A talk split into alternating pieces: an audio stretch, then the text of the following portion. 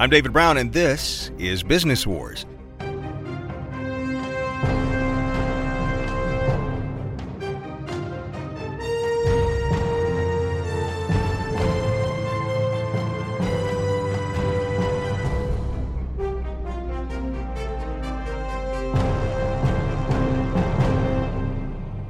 As our series on the late night wars comes to a close, we are looking to the future. Gone are the days when millions would tune in like clockwork to catch an opening monologue. Now, late night's less about the time slot and more about the formula and who can get their sketches to go viral online. Plus, there are more hosts and shows than ever before. But overall, the field is still dominated by straight white men. There's more diversity now in late night than even just 10 years ago, but Still, quite a long way to go. For more, we're talking with Meredith Blake. She is an entertainment reporter at the Los Angeles Times who covers television. We'll discuss how the genre of late night is staying relevant in the age of TikTok and Gen Z. All that's coming up next.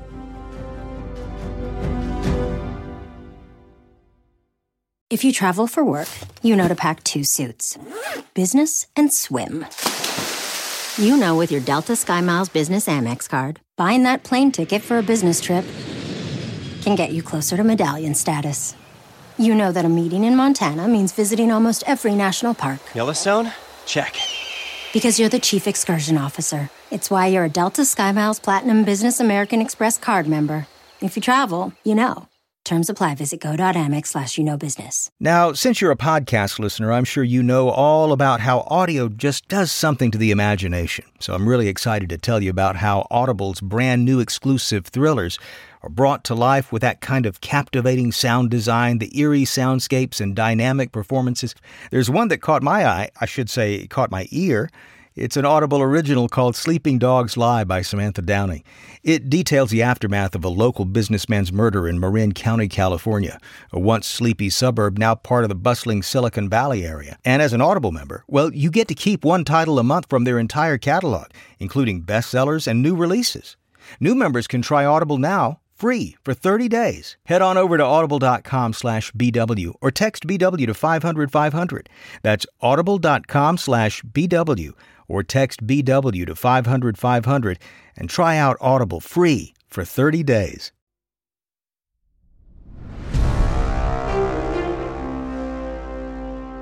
Meredith Blake, welcome to Business Wars. Thanks for having me. And uh, well, thank you so much for doing this. Uh, the the television landscape, man, you think about how much it's gone through since the 1970s. I mean, you have streaming, of course, YouTube, and all kinds of other social media platforms. And I guess it raises the question for us now what makes a late night show a late night show? I mean, it, it, and I suppose wrapped up in that question is what was a successful late night show uh, back then. Uh, uh, well, how does it compare with a successful late night show now? in the 70s or you know even in the 80s and early 90s there there was really only one late night show and that was the tonight show with johnny carson mm-hmm. and when he retired in 1992 it really set off a chain of events that's we're still that still continued to unfold you know we had once he retired that instigated a late night war between Jay Leno and David Letterman on rival networks. Um, and then over the past 10 years, we've seen another changing of the guard in late night and a real proliferation across a number of different networks, cable networks, streaming networks, a, a whole new generation of hosts trying to sort of take over. It's interesting because, yeah, there was so much bound up in the idea of must see TV right now. You know, you had to be sitting there on your, on your couch. You had to be one of the 15 million tuning in, or you kind of missed out. Of course, that's not the case. And yet, the water cooler conversation, whatever happens the next day, that really seems to be what it's all about. That still is a big part of the success mix for late night. It is. I guess now viewers have a built in advantage that they can watch whatever people are talking about at the proverbial water cooler back at their desk when no one's looking. You know what I mean? It's yeah. um, you don't have yeah. to be parked in front of the TV at 11:35 anymore. And you know, it's given I think late night a really essential opportunity for growth at a time when a lot of TV audiences are contracting, but it's also complicated what it means to be to be in late night and and it's you know means that you're getting smaller real-time audiences in general yeah i wonder if that has an effect on just how culturally relevant late night tv is and by the way since we are still talking about late night TV, are we talking about those programs normally scheduled to run in the Eastern time zones at or about 11:30 p.m.? we are to some extent. I mean, that has expanded. You know, it's we've got shows that air well into the night, shows that start yeah. after well after midnight. We've got some shows that start at 10 p.m. and then we have shows on streaming networks that don't really you know conform to any typical time slot that you consume on demand you know so it's it's it's really become a lot slipperier in that in that regard Interesting. Because I'm thinking of the late night hosts, right? These mm-hmm. are the people who, in a way, are the inheritors of the mantle, uh, you know, left by Carson, if you want to follow that down, which is something we've been sort of trying to dig deep into. And of course, Fallon comes to mind, Stephen Colbert, right? Uh, who else are we talking about? We're talking about Jimmy Kimmel, no doubt. We got certainly. Jimmy Kimmel. You have Seth Meyers. You have kind of, you know, you have a bunch of sort of the next generation of the Daily Show, like um, Trevor Noah, who hosts the Daily Show. You have mm-hmm. John Oliver. You have Samantha Bee. So it's it's there's really kind of a lot of iterations of this next generation. I guess is one way of putting it. Very interesting. Is there a commonality to the voice or the sound, right? I mean, it sounds like at least one small dollop of snark, if that's not uh, understating it. But I, I think that's part of the sort of Letterman uh, heritage, if, if, if you will. I think that's a fair way of putting it. I, I would I sort of look at it as there are sort of descendants of, of Jon Stewart because you you know you look at the late night landscape now and you have John Oliver who you know wins the Emmy every year. You have Samantha Bee. You have um, Stephen Colbert who's now hosting who took over David Letterman's show who of course started on the Daily Show. So they tend to have more politically charged humor. You know they have a more of a strong kind of political viewpoint especially the last 4 years of the Trump administration. And then you have another kind of even Seth Meyers I would say kind of put him in that category. He didn't mm-hmm. come from the Daily Show, but his humor is very tuned in to the daily news. And then on the other side of the spectrum, I would put someone like Jimmy Fallon, who's much less political, even James Corden. They're both very musically oriented. They do a lot of kind of stuff that's really tied to pop culture and is more fun and primed to be viral like that. But I get the sense that politics that, that that's an important part of uh, the late night conversation today. It's always been, I suppose, but perhaps I was trying to think if ever before politics has been such a part of what it means, what you have to have in a sense, to retain your relevance in a time when you have such diversity and variety on the media landscape. In a sense, it's all about going viral, and politics is one way to hit that main vein, I guess. It is. It certainly is. And I think especially over the last four years, we've really seen that surge. And, you know, it's it's helped people out like um, Stephen Colbert. You know, he's at the top of the ratings now, whereas he was not when he first took over the uh, the Late Show. But I also think you obviously, you know, things on the other end of the spectrum going uh, viral. Um, you know, Jimmy Fallon has has done really well with the viral stuff for years now. Um, that really doesn't have a kind of political edge to it. So I think um, there are two different approaches to to kind of breaking out like that. Well, let's uh, step back just a moment and look at the culture uh, in a larger sense. I mean, if you add up all these viral moments or moments that have the tendency to go viral from the late night uh, stew, if you will, what seems to work and what doesn't. And I wonder what that tells us about what we find funny, what, what it says about us, in a sense. Um, it's a good question because it's. I'm, I'm even trying to think: is it stuff that we find funny all the time? Because, you know, as I was saying, it seems to be two different kind of things in the world of late night. Very broadly speaking, go go viral. One would be really politically hard hitting stuff. Mm-hmm, mm-hmm. Um, you know, sometimes you'll see something that John Oliver has done, some deep dive investigation of, you know, um, campaign finance laws or something that seems very wonky um, and possibly even boring, but it'll get, you know, millions and millions of views within a few days of its release. And then on the other hand, you might have something like Jimmy Fallon doing the history of hip hop dancing or doing one of his things with the Roots where they play classroom instruments of a popular, whatever the big song is of the moment, and that'll mm-hmm, do mm-hmm. even better. So I think that the main takeaway is that late night has grown and expanded, and there's really something for everyone, and there is an audience there to consume it, whatever the niche is. I think a lot of people, a lot of viewers, you know, looking back, see a certain kind of a mean streak. I mean, you know, hosts were unabashed in kind of taking pot shots at each other, certainly during the, you know, days of the post Carson rivalry. How much has just changed in the course of what, 20 years or something? I mean, in terms of, yeah. of, of that relationship, right? Yeah. And I would say that it's really changed even mostly within the sort of last five to 10 years. There's a lot of stuff recirculating. Um, there were some interview, there was an interview that David Letterman did with Lindsay Lohan, which was a little kind of cringe inducing. I think what you had sort of in the the Letterman Leno era not only was very well known animosity between the two of those those two men. They mm-hmm. famously disliked each other and and were, you know, in this heated battle for the ratings for, for more than 20 years. And that has changed significantly. You'll often see John Oliver going on Seth Meyers' show. You know, there's this kind of cross pollination among the shows now. Mm-hmm. They're happy to kind of go mm-hmm. on each other's programs and talk. The rivalry is not as pitched one on one the same way it used to be. And, and, I also just think the kind of culture has changed. I think the writers' rooms on these shows are much more diverse than they used to be. Still not as diverse as they need to be, but I think that has changed. You know, if you look back at, at Leno, there was a study at the end of his reign on NBC that said that um, it tallied his monologue jokes, and the most the people he joked about the most were Bill Clinton, O.J. Simpson, and I believe Monica Lewinsky. So that gives you an idea of kind of the content of his show, mm-hmm. and mm-hmm. I, I really think that has has changed quite a bit. Apple Card is the perfect cashback rewards credit card. You earn up to 3% daily cash back on every purchase every day. That's 3% on your favorite products at Apple, 2% on all other Apple Card with Apple Pay purchases, and 1% on anything you buy with your titanium Apple Card or virtual card number. Visit apple.co slash card calculator to see how much you can earn. Apple Card issued by Goldman Sachs Bank USA, Salt Lake City branch. Subject to credit approval. Terms apply. This episode is brought to you by State Farm.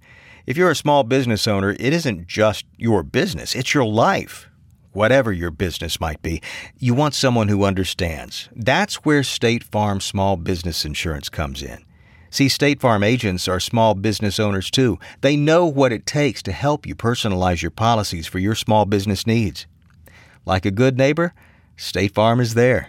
Talk to your local agent today.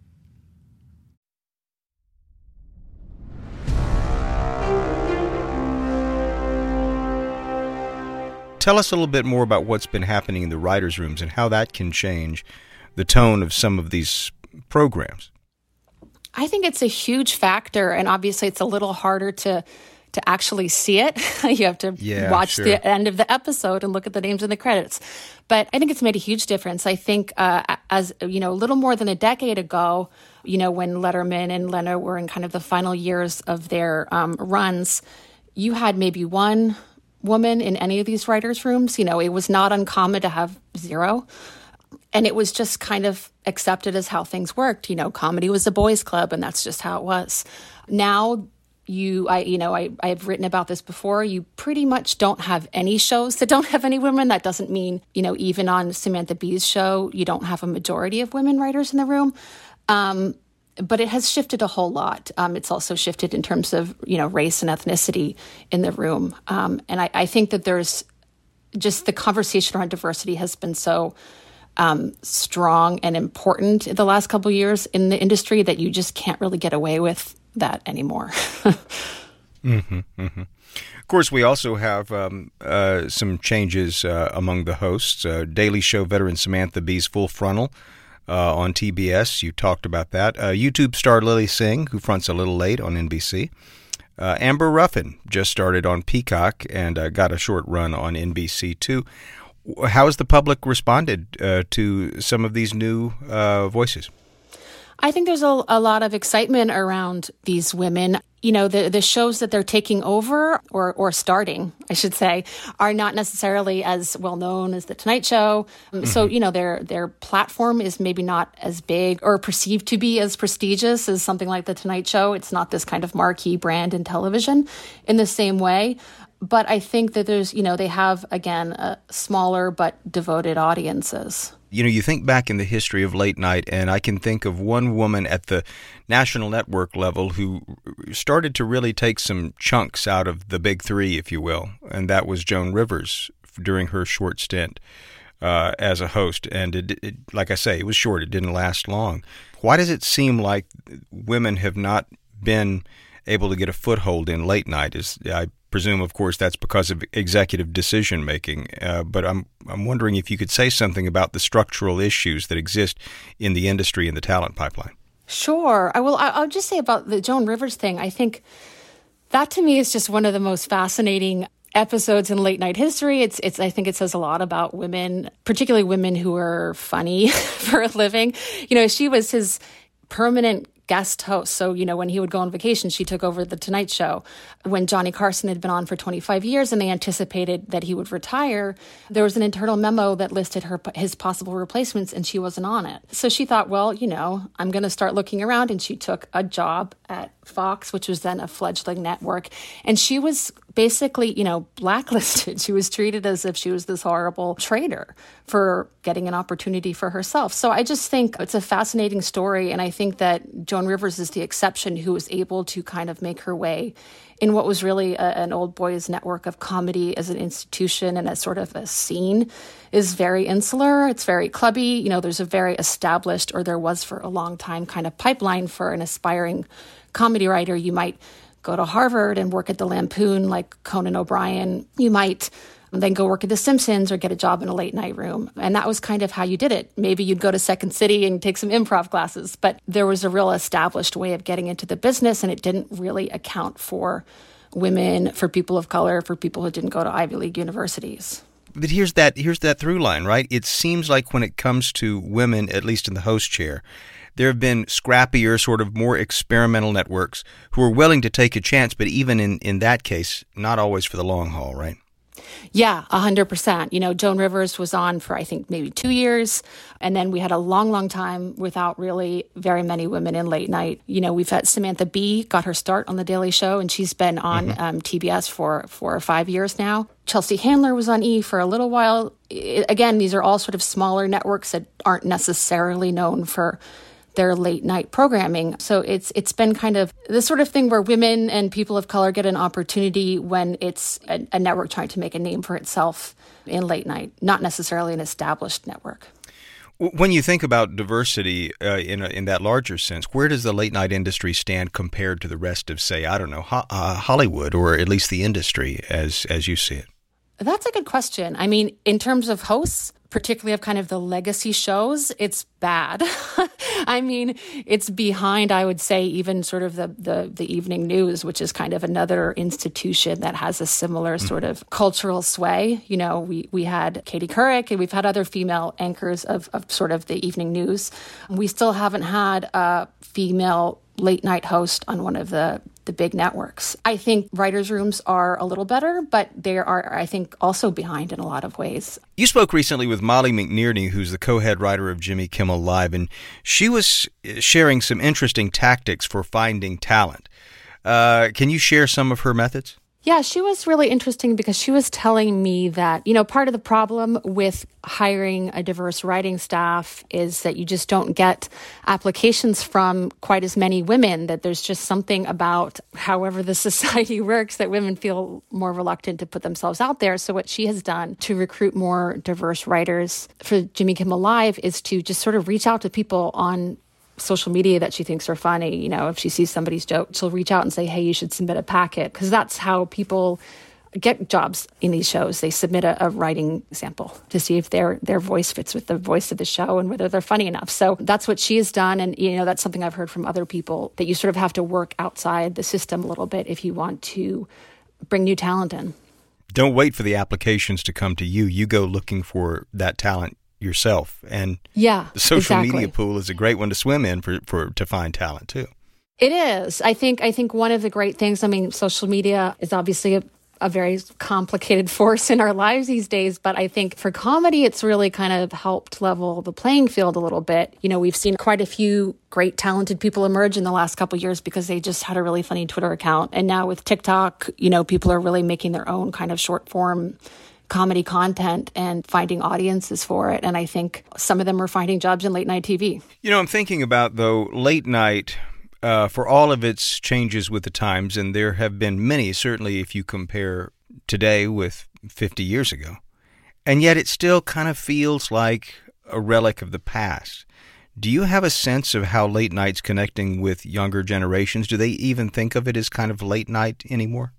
I mean, I think the idea for most young people, the idea that you would sit down at 11:35 and watch this thing for the next hour is bizarre, if not completely foreign. I, I, think that people are certainly finding stuff online and sharing it. And I, I, think, you know, depending on the show and depending on the host and their own sensibility, they're also writing with those viewers in mind and, and trying to find them online and often creating content that is only shared online, stuff that it doesn't air in the broadcast version of a show because they know that there's a whole different audience out there for that kind of stuff, um, and that it's much younger than the broadcast audience.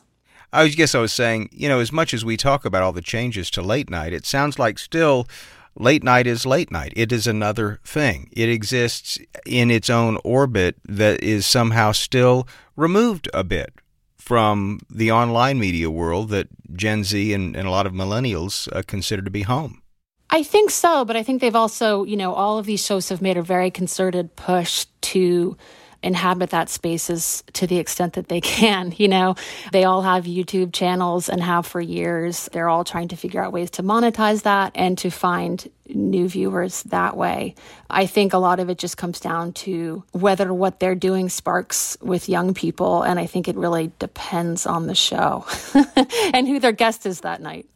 It's so interesting because if you try to think about, you know, what's the next step in the evolution of late night, it's so hard to say because, well, you know, it's a bit like a lot of people say that there will never again be another thriller album because the industry just isn't there to support it. You know, there might be some wonderful album out there, but it's sort of taking over everything. That's hard to imagine, especially in a media world like today. I wonder if the late night wars are, are, you know, in a sense, a thing of the past. That we're not going to see that. There are there are so many fewer obstacles to growth that uh, uh, that's sort of a bygone time in a sense. I think it is in a sense that there are so many more outlets that you know we just don't have that kind of one-on-one battle of attrition that we saw between Letterman and Leno for so many years for uh, you know a, a small same day audience. That just doesn't work anymore, you know, because people can view when they want and, and you know, watch on de- clips on demand the next day or a month later.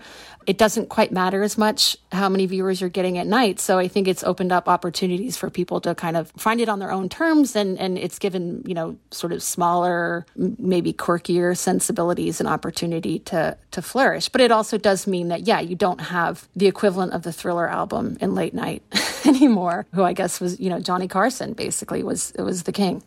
Meredith Blake is an entertainment reporter at the Los Angeles Times. We've been talking about late night on television and beyond. Meredith, thanks so much for taking time to speak with us on Business Wars. It's great to say hello. Ah, thank you for having me. Hey, Prime members, you can binge every episode of Business Wars ad free on Amazon Music. Download the Amazon Music app today. Or you can listen ad-free with Wondery Plus and Apple Podcasts. Before you go, tell us about yourself by completing a short survey at wondery.com/survey. From Wondery, this is episode 7 of Late Night Wars for Business Wars. I'm your host, David Brown. Lori Galarreta produced this episode. Karen Lowe is our senior producer and editor. Edited and produced by Emily Frost. Sound design by Kyle Randall. Our associate producer is Kate Young, produced by Caitlin Plummer. Our executive producers are Jenny Lauer Beckman and Marshall Louis. Created by Hernan Lopez for Wondery.